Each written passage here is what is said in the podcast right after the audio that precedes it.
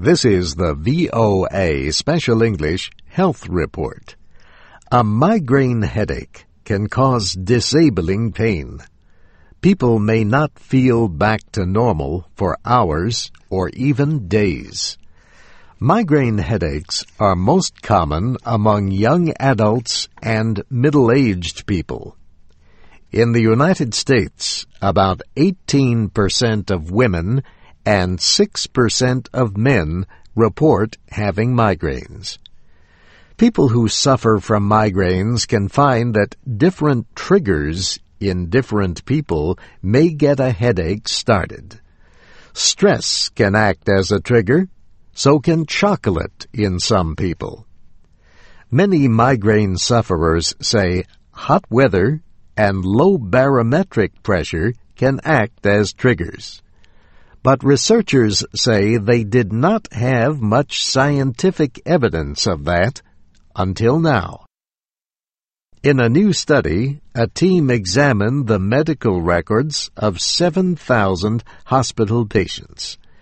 The patients had visited the emergency room at Beth Israel Deaconess Medical Center in Boston, Massachusetts because of a headache. More than 2,000 of them had been found to have a migraine.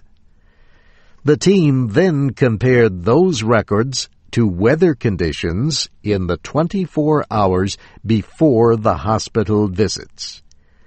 For every increase of 5 degrees Celsius in air temperature, the patients had a seven and one half percent higher risk of migraine.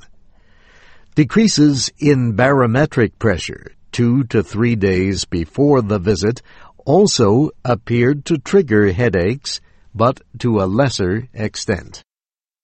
The researchers found no evidence that air pollution influences headaches, but they could not rule out the possibility of a smaller effect similar to that seen earlier for strokes. Kenneth Mukamal of Beth Israel Deaconess and Harvard Medical School led the study, reported in the journal Neurology.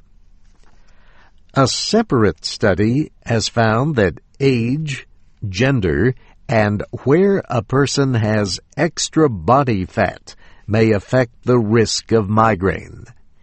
It found that overweight people between the ages of 20 and 55 may have a higher risk.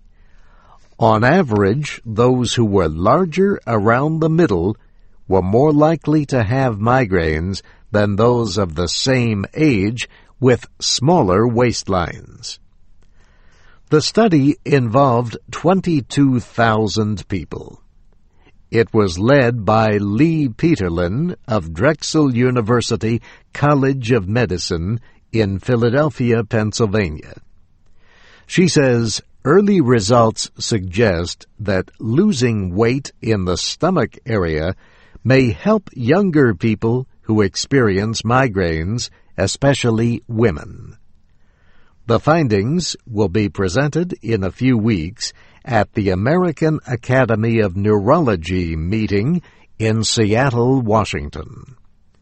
And that's the VOA Special English Health Report, written by Katie Weaver.